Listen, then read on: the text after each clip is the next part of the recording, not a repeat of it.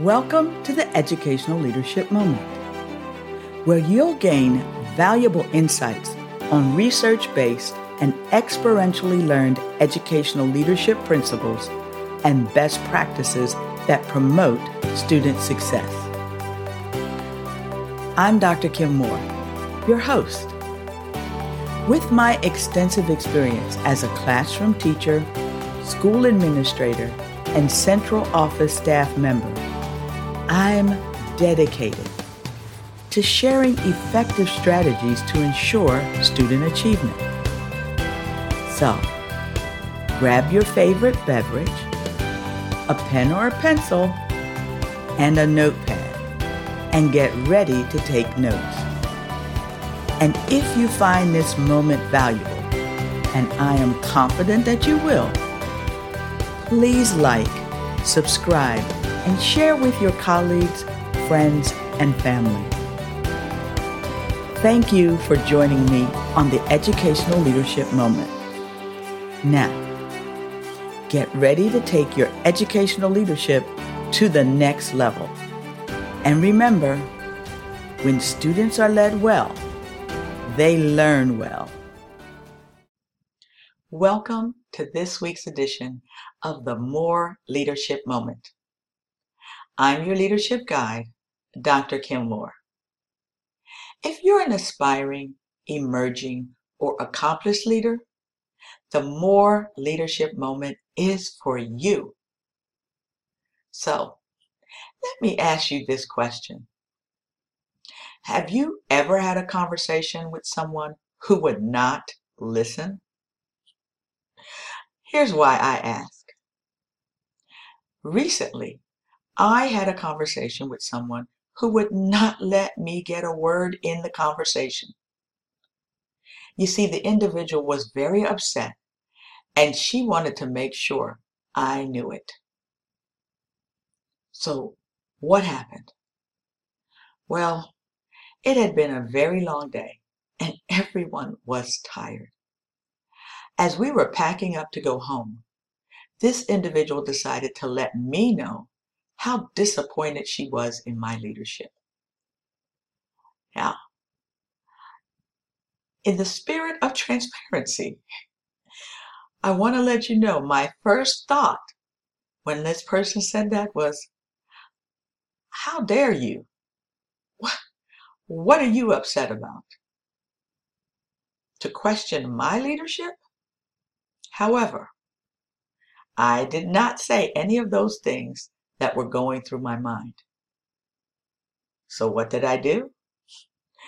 I smiled at her and then I looked her straight in the eye and I asked her, why was she disappointed?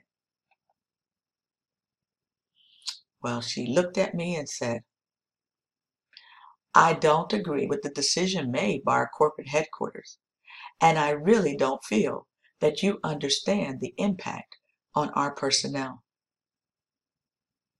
For the next 10 minutes, she explained how upset she was and how I didn't understand what was happening in her department.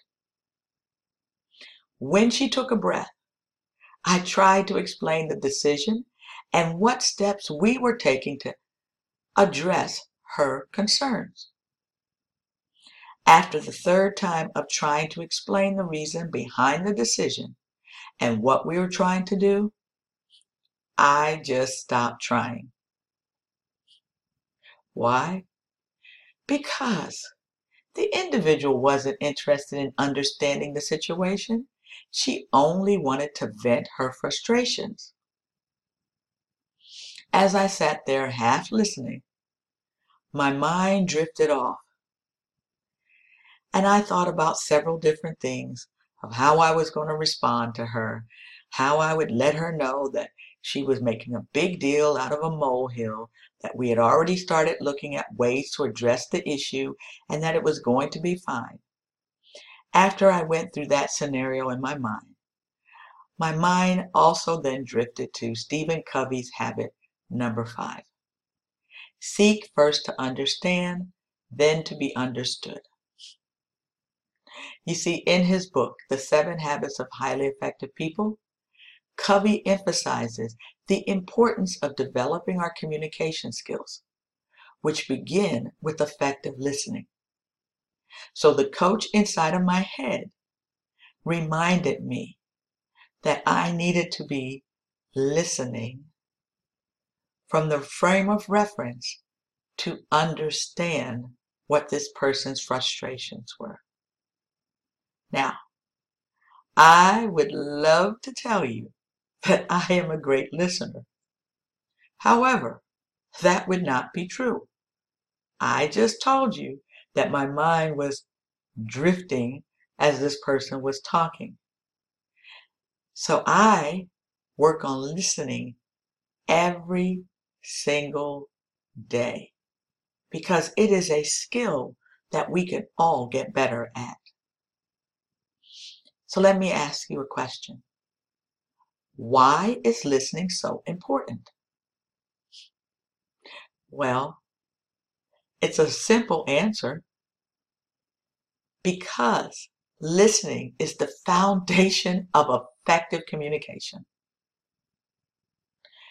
According to Covey, effective listening requires us to deeply understand another human being. So let me ask you another question. If listening is so important, why are we so bad at it? Because, according to Covey, we filter everything we hear through our individual experiences. Covey stated, we listen autobiographically, which shapes how we respond. So I know you're wondering, Kim, what is autobiographically? Well, it just means that when we're listening, that we are interpreting what that person is saying, as well as how we're going to respond based on our own personal experiences. So here's the next question I want to ask you. So, how do we normally respond to others when we listen autobiographically? Well, I'm glad you asked. Covey offers the following four ways in his book, The Seven Habits of Highly Effective People. When we're listening autobiographically, the first thing that we do is evaluating. We judge what we are hearing and then we either agree or disagree. So, whatever the person is saying to us, we either agree with it or we disagree with it. Based on our evaluation, the next step is probing. We ask questions, and those questions come from our own frame of reference. So if I agree, then I'll ask one set of questions. If I disagree, I'm going to ask a different set of questions. The next thing that we do is advising. We give counsel, advice, and solutions to the problem. But once again, we're doing that from our own frame of reference. And the last thing we do is interpreting. When we're interpreting, we analyze others' motives and behaviors based on our individual experiences. So if the person is yelling, then we assess that they are upset based upon our frame of reference, which may or may not be accurate. To improve on our listening skills, Covey encourages us to seek first to understand then to be understood. Instead of trying to get our point across, we need to first understand the other person's position. So let me explain the rest of my story. As the individual began to calm down, I remembered Covey's fifth habit. You see, up until that point, I was really trying to respond and not to understand. so I decided to switch gears. Instead of trying to explain the decision, I thanked the individual for sharing her feelings. I also thanked her for trusting me with her frustrations.